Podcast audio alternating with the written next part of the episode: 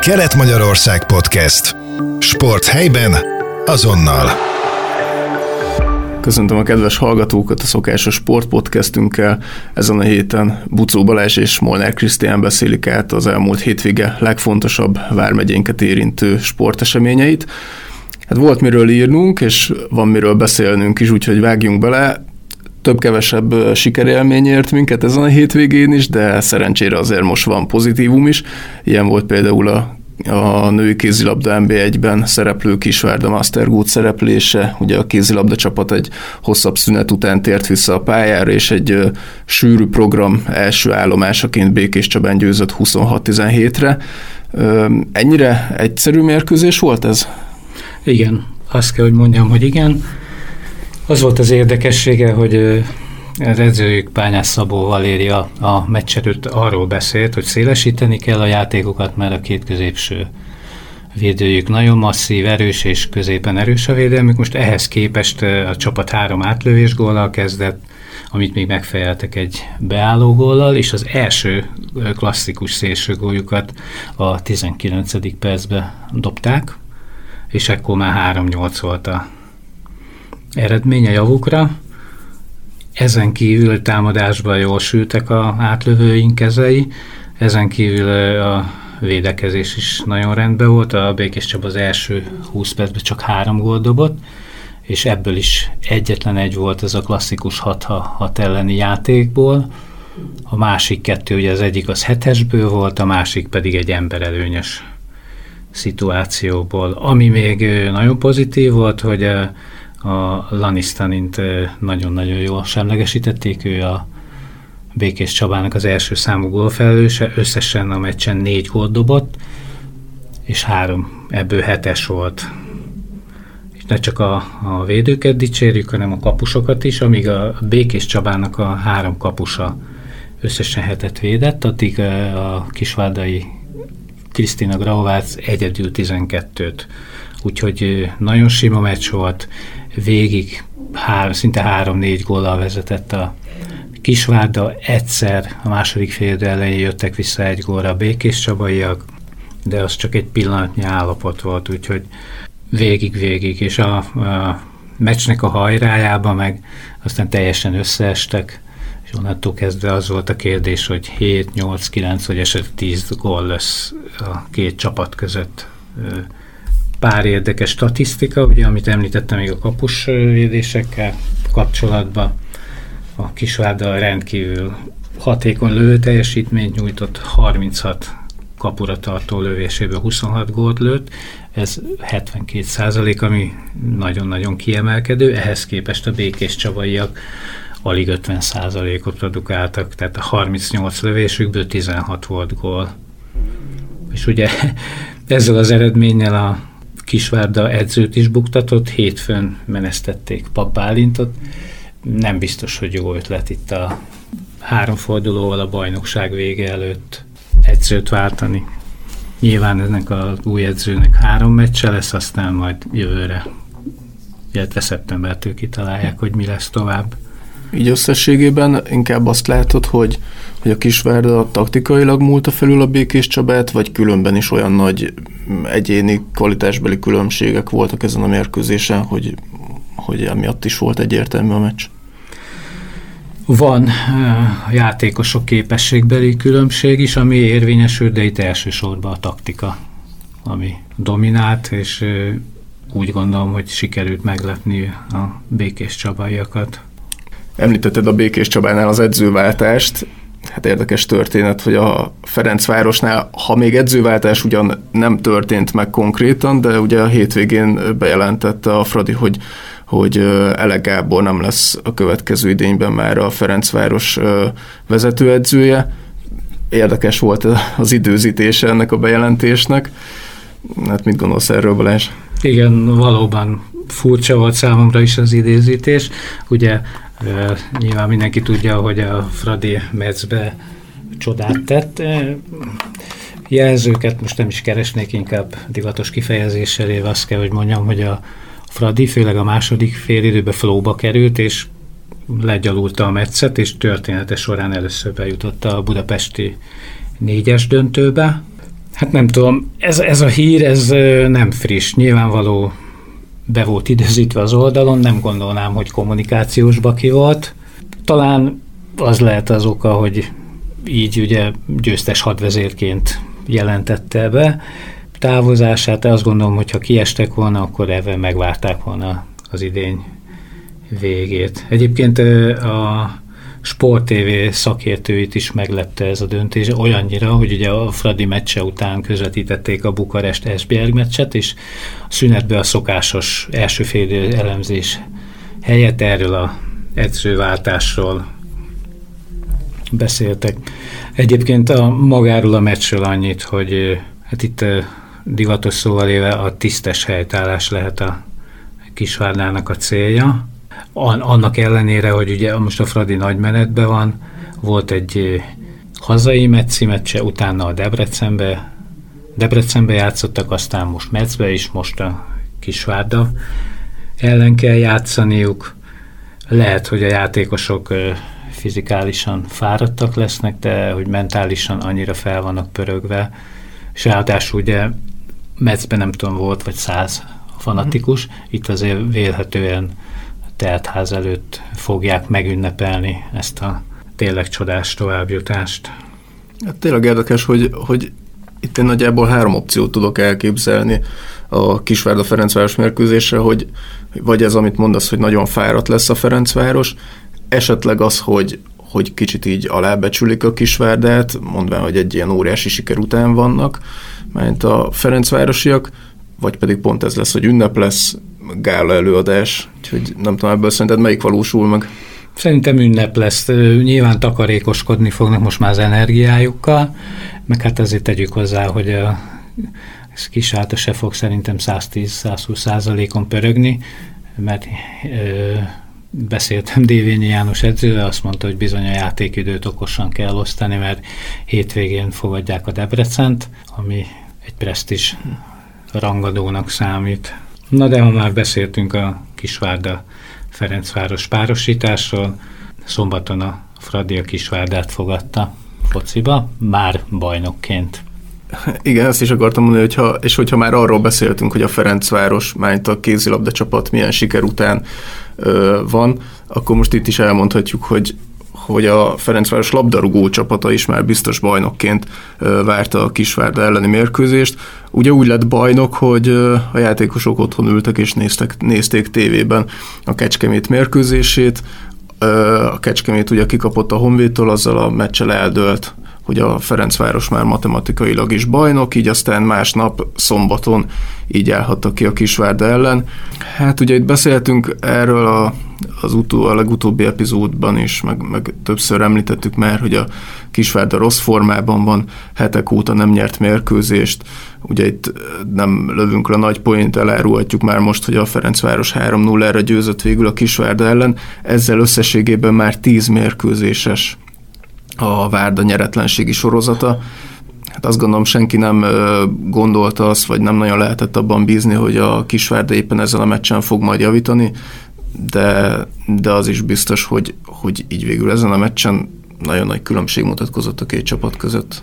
Így van, hát röviden összefoglalhatjuk, azt mondhatjuk, hogy asszívszáltak a Fradi fiesztájához. Ugye első kisvárdai kapura lövés a 82. percben volt. Igen, és ráadásul itt az első fél időben is azt mondhattuk, hogy ugyan nem lőtt gólt a Ferencváros, de egyszerűen érződött egy minőségbeli különbség. Tehát nekem a mérkőzés nézve az jött át, hogy a Fradi nagyjából akkor lő gólt, amikor akar, vagy, vagy inkább fogalmazzunk úgy, hogy, hogy csak idő kérdése, hogy mikor szerzi meg az első gólt. Aztán ugye ez a második fél idő elején érkezett, ott aztán egy ilyen nagyjából 20 perc leforgása alatt le is rendezték a meccset. Sima 3-0 lett, hát itt megint az lesz az érdekes inkább, hogy mit hoz a jövő, mert mondom, 10 mérkőzés óta nyeretlen a Kisvárda, és én korábban pozitív voltam, azt mondtam, hogy hát annyira a középmezőnyben vannak, hogy innen se előre, se hátra, mert bizony ebből még lehet hátra is. Még lehet hátra, igen. Igen, és visszatérve még a meccshez, az előző podcastünkben arról beszéltünk, hogy azért bízhatunk abba, hogy kicsit lezserebb lesz a Ferencváros, hogy egy gólt talán a Kisvárda bepiszkál, de sajnos ez is elmaradt. ha már itt a bajnokoknál járunk, akkor a Sparida is egy bajnok elleni mérkőzés vált vasárnap. Ugye a DVTK már az előző fordulóban biztos bajnok volt, és így érkezett erre a már csak sajnos nevébe rangadóra. Igen, viszont pont amiatt, mert, mert ez egy presztízs csata a DVTK és a Spari között, emiatt a diósgyőriek sem tehették meg azt, hogy felváról veszik ezt az ütközetet, hanem a szurkolóik miatt igenis oda kellett tenniük magukat, és, és győzelemre kellett törekedniük. Ezt meg is tették, mármint, hogy oda tették magukat, mert az első félidőben hát ki lehet jelenteni, hogy a Diósgyőr lefociszta a Sparit egyébként, tehát itt Nyíregyháza nem nagyon tudott átjönni a félpályán sem.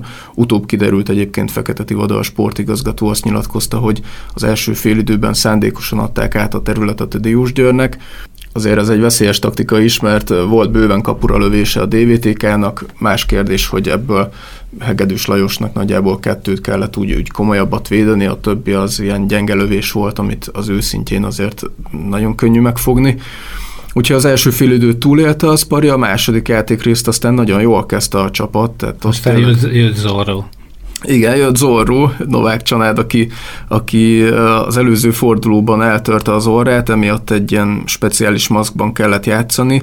Ugye félő volt, hogy, hogy esetleg ez őt zavarja, ugye neki a, egy magas játékosról beszélünk, neki a, a feljáték nagy erőssége, nagyon fontos szerepe van hátul a védekezésben is emiatt, és hát még inkább a támadásban. Ugye ő a Sparinak a házi góllövő listáját vezeti, és ott a második félidő első 10 percében lefocizta a Nyíregyháza a Diós Győr. Tehát ott tényleg azt lehetett mondani, hogy, hogy sokkal többet van a labda, a Sparinál kezdeményez, jöttek a szép támadások, egyre több szögletet, szabadrugást tudott kiharcolni a Spari, és meg is lett a gól. Novák Csanád teljesen üresen maradt, kihasználta az egyetlen lehetőségét, befejelte a kapuba a labdát. Utána a DVTK megint növelt a nyomáson, onnantól kezdve megint a vendégek birtokolták többet a labdát, és hát nagyon lehet sajnálni, hogy ott az utolsó percekben, a 87. percben volt az egyenlítő találat, sikerült bepasszírozni egy gólt a Diós Győrnek, így aztán egy-egy lett a mérkőzés vége. Mhm. Egy-egy ilyen uh, Spari DVTK meccs nem múlhat el szurkolói attak nélkül.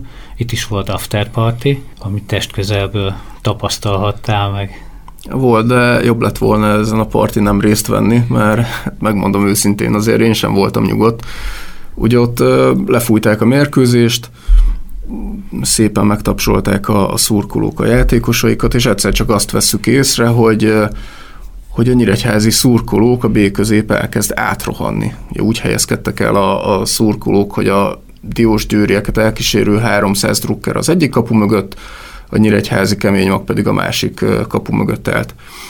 És akkor egyszer csak elkezdenek átszaladni a nyíregyháziak, ki lent a pályán, más felülről a, a lelátóról közelített, és elkezdenek nyilván kiabálni egymásnak. Az egész meccsen megvolt, ezzel nincs is probléma, hogy, hogy gúnyolják egymást, megy a duma, nyilván sokszor trágár, most ez kiki döntse el magának, hogy ez belefér egy futballmérkőzésen vagy sem, de az, hogy a, a, a meccs alatt egymásnak kiabálnak, abból még olyan nagy probléma nem volt.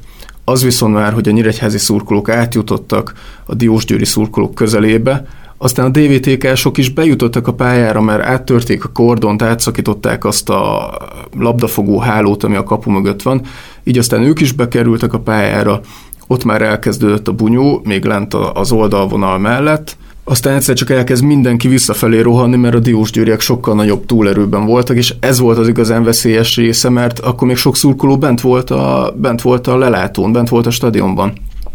És hirtelen azt se tudod, hogy merre nézzél, nem tudod, hogy, hogy fussál-e valamerre, mert egyik oldalról jönnek a diósgyőriek, másikról a nyíregyháziak.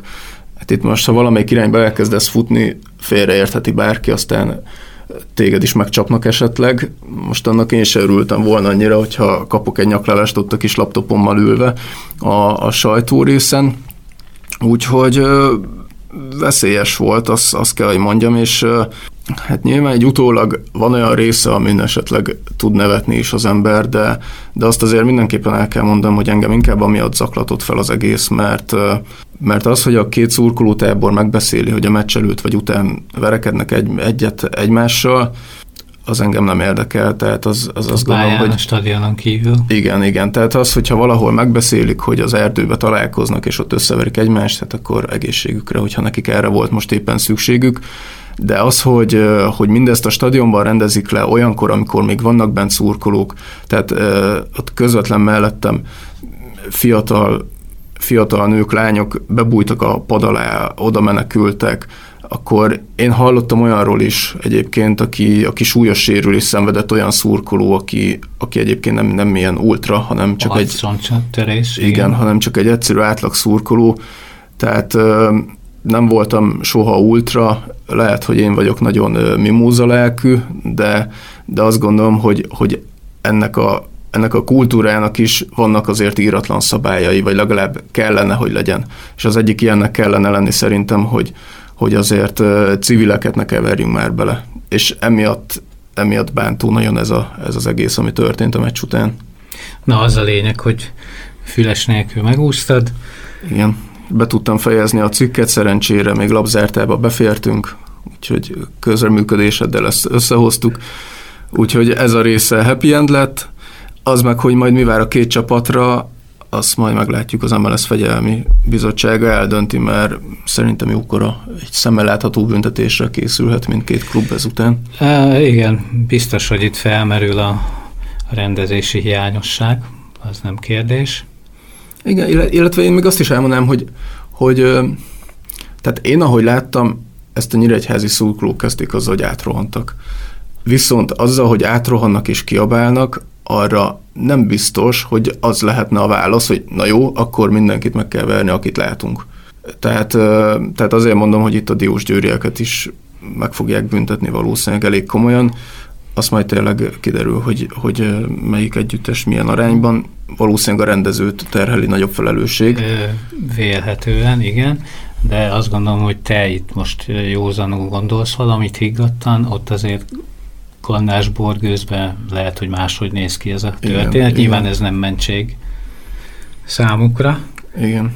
Na, akkor evezzünk uh, szelidebb vizekre. Női röplabdásaink az életben maradásért küzdöttek tegnap este. Sajnos nem sikerült.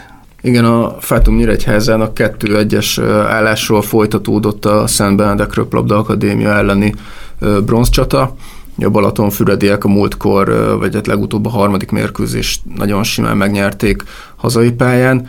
Ezután azért félő volt, hogy a Nyíregyháza mit tud erre válaszolni, de megkönnyebbülve láthattuk a, a tegnapi első szedben, hogy, hogy itt bizony azért fölvette a kesztyűt a Fátum, sikerült talán változtatni valamit taktikailag is, és azt lehet mondani, hogy magabiztosan megnyerte az első szettet a csapat. Aztán jött az a, az a hullámvölgy, illetve az a, az a hullámvasutazás, amit női röplabda mérkőzéseken már megszokhattunk talán, hogy az egyik szettet nagyon simán megnyeri az egyik csapat, a következőt pedig ugyanolyan simán elveszíti. Úgyhogy itt is ez történt meg, Szent Benedek kiegyenlített, megint nyert a Nyíregyháza, megint a Szent Benedek, és akkor jött ez a, az ötödik szett. A hirtelen halál. Igen. Nem tudom, hogy te ott, ott mit gondoltál, hogy milyen érzés volt benned, hogy ezt meg fogjuk nyerni, vagy pedig összeomlunk az utolsó szetben? Én bíztam benne, főleg azután, amiután volt Kovács Francescónak az a Pimasz átlöbbölt labdája, azt gondoltam, hogy ez egy fordulópont lehet. És azzal lett 11-11 az van, ötödik szedben. Így van, sajnos nem így történt. Én még visszább mennék korábbra, tehát nem értettem, hogy a második játszmába miért kapta le az edző Júcát és Csicsitet. Valentova jött be Júca helyére, akinek hát valljuk be sokkal több rossz megoldása volt, mint jó. Tehát most azt is elárulhatom a hallgatóknak, hogy amikor feladták a labdát, hol egyik, hol másik szélre, akkor már előre rettegtünk Krisztiánnal, mert se Valentova, se pedig segíts ki, Belova. se Belova nem volt most a helyzet magaslatán. Igen, hát viszont azt gondolom, hogy Kovács Francesco Onassis jól szállt be a meccsbe, nem tudjuk, hogy ugye Julzának korábban is volt sérülése, lehet, hogy esetleg ezzel volt valamilyen probléma. A lényeg, hogy tényleg ott a második szedben meg volt ez a változtatás, és onnantól kezdve úgy ment tovább a Nyíregyháza. voltak itt jobb, meg rosszabb pillanatok is. Végül ugye nagyon nagy csatában 3-2-re győzött a Szent Benedek, ezzel megszerezte a bronzérmet, a Nyíregyháza pedig negyedik lett. Hát itt egy-két szót már beszélhetünk erről is, hogy, hogy milyen volt ez a szezonja a Fátumnak. Volt itt ugye edzőváltás, és az már az első pillanatokban látszott, hogy egy nagyon-nagyon fiatal csapat jött össze, aminek biztosan megvan az előnye és megvan a hátránya is. Az előnye az, hogy, hogy talán fizikailag jobban bírják az ilyen nagy csatákat és a hosszú szezont, illetve nagyon motiváltak lehetnek, hiszen meg akarják mutatni magukat a röplabda világnak, viszont a hátránya is megmutatkozott szerintem ebben a rájátszásban, hogy, hogy sokszor azért azt tűnt fel, hogy rutintalan ez a gárda. Így van, főleg amikor fáradtak már a fejek, a kezek, akkor próbálják előhúzni a tutit, olyankor, amikor egy-egy extrát kéne. Egyébként itt a végén megható volt, ahogy a játékosok összeborulva sírtak. Nyilván a elvesztett bronzérmet síratták, de talán az is megfordult a fejükbe, hogy ebbe az összeállításba igen. És korábban játszanak így együtt. Igen, és korábban volt olyan félelmünk, hogy ki tudja, hogy még érdekli a játékosokat ez a bronzcsata. Azt gondolom, hogy ezzel nem volt probléma ebben a párharcban. azt láttam a reakciójukban, főleg itt az utolsó meccsen, hogy bánják, hogy nem mehetnek még egyszer Balaton. Igen, igen, igen. Igen. igen, tehát négy mérkőzésben eldőlt ez a párharc, összességében három ére győzött a Szentbádek, megszerezte a bronzérmet.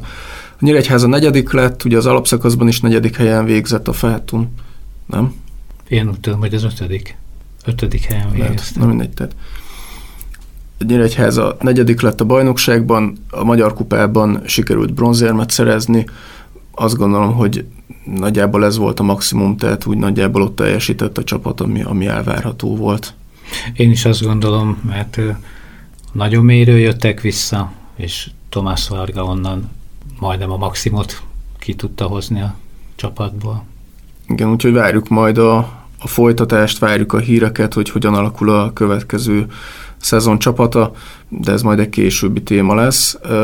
Most még beszéljünk a közeljövőről, mert ugye említettük már, hogy szerdán játszik majd a kisvárdai női kézilabda csapat, és játszanak majd a kosarasok is, a Hübner Nyíregyház a BS a Paksot fogadja, öt mérkőzés van hátra az alsóházi rájátszásból, ennyi lehetősége van a Nyíregyházának, amely jelenleg is még utolsó helyen áll, ennyi lehetősége van, hogy, hogy kiharcolja a bennmaradást. És már sokat szor mondjuk, hogy ez sorsdöntő meccs lesz. Sorsdöntő, innentől kezdve mindegyik meccs sorsdöntő tulajdonképpen, igen, úgyhogy ez a szerdai paksi, hát nem akarom elkiabálni, de nekem azért, azért van jó megérzésem is. A paksról el kell mondani, hogy Eddig kétszer játszott idegenben az alsóházi rájátszásban, és mindkét meccsen elég simán alul maradt, tehát lehet, hogy ott is van például motivációs probléma, vagy egyszerűen valami nem úgy működik nekik idegenben. Mert ők már biztos maradók.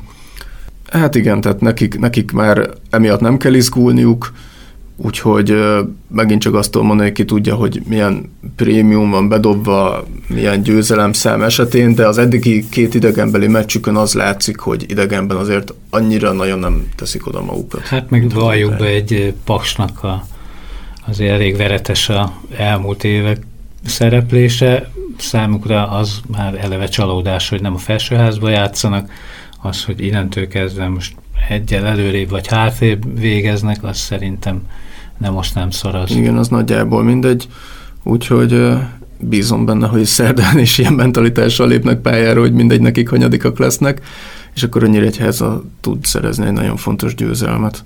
No, én azt gondolom, hogy ez lehet egy zárszó, drukkoljunk a Hübner kosarasainak és a többi csapatainknak, és akkor legközelebb pénteken jelentkezünk, amikor beszélünk a hétvégi eseményekről. Kelet-Magyarország Podcast. Sport helyben, azonnal.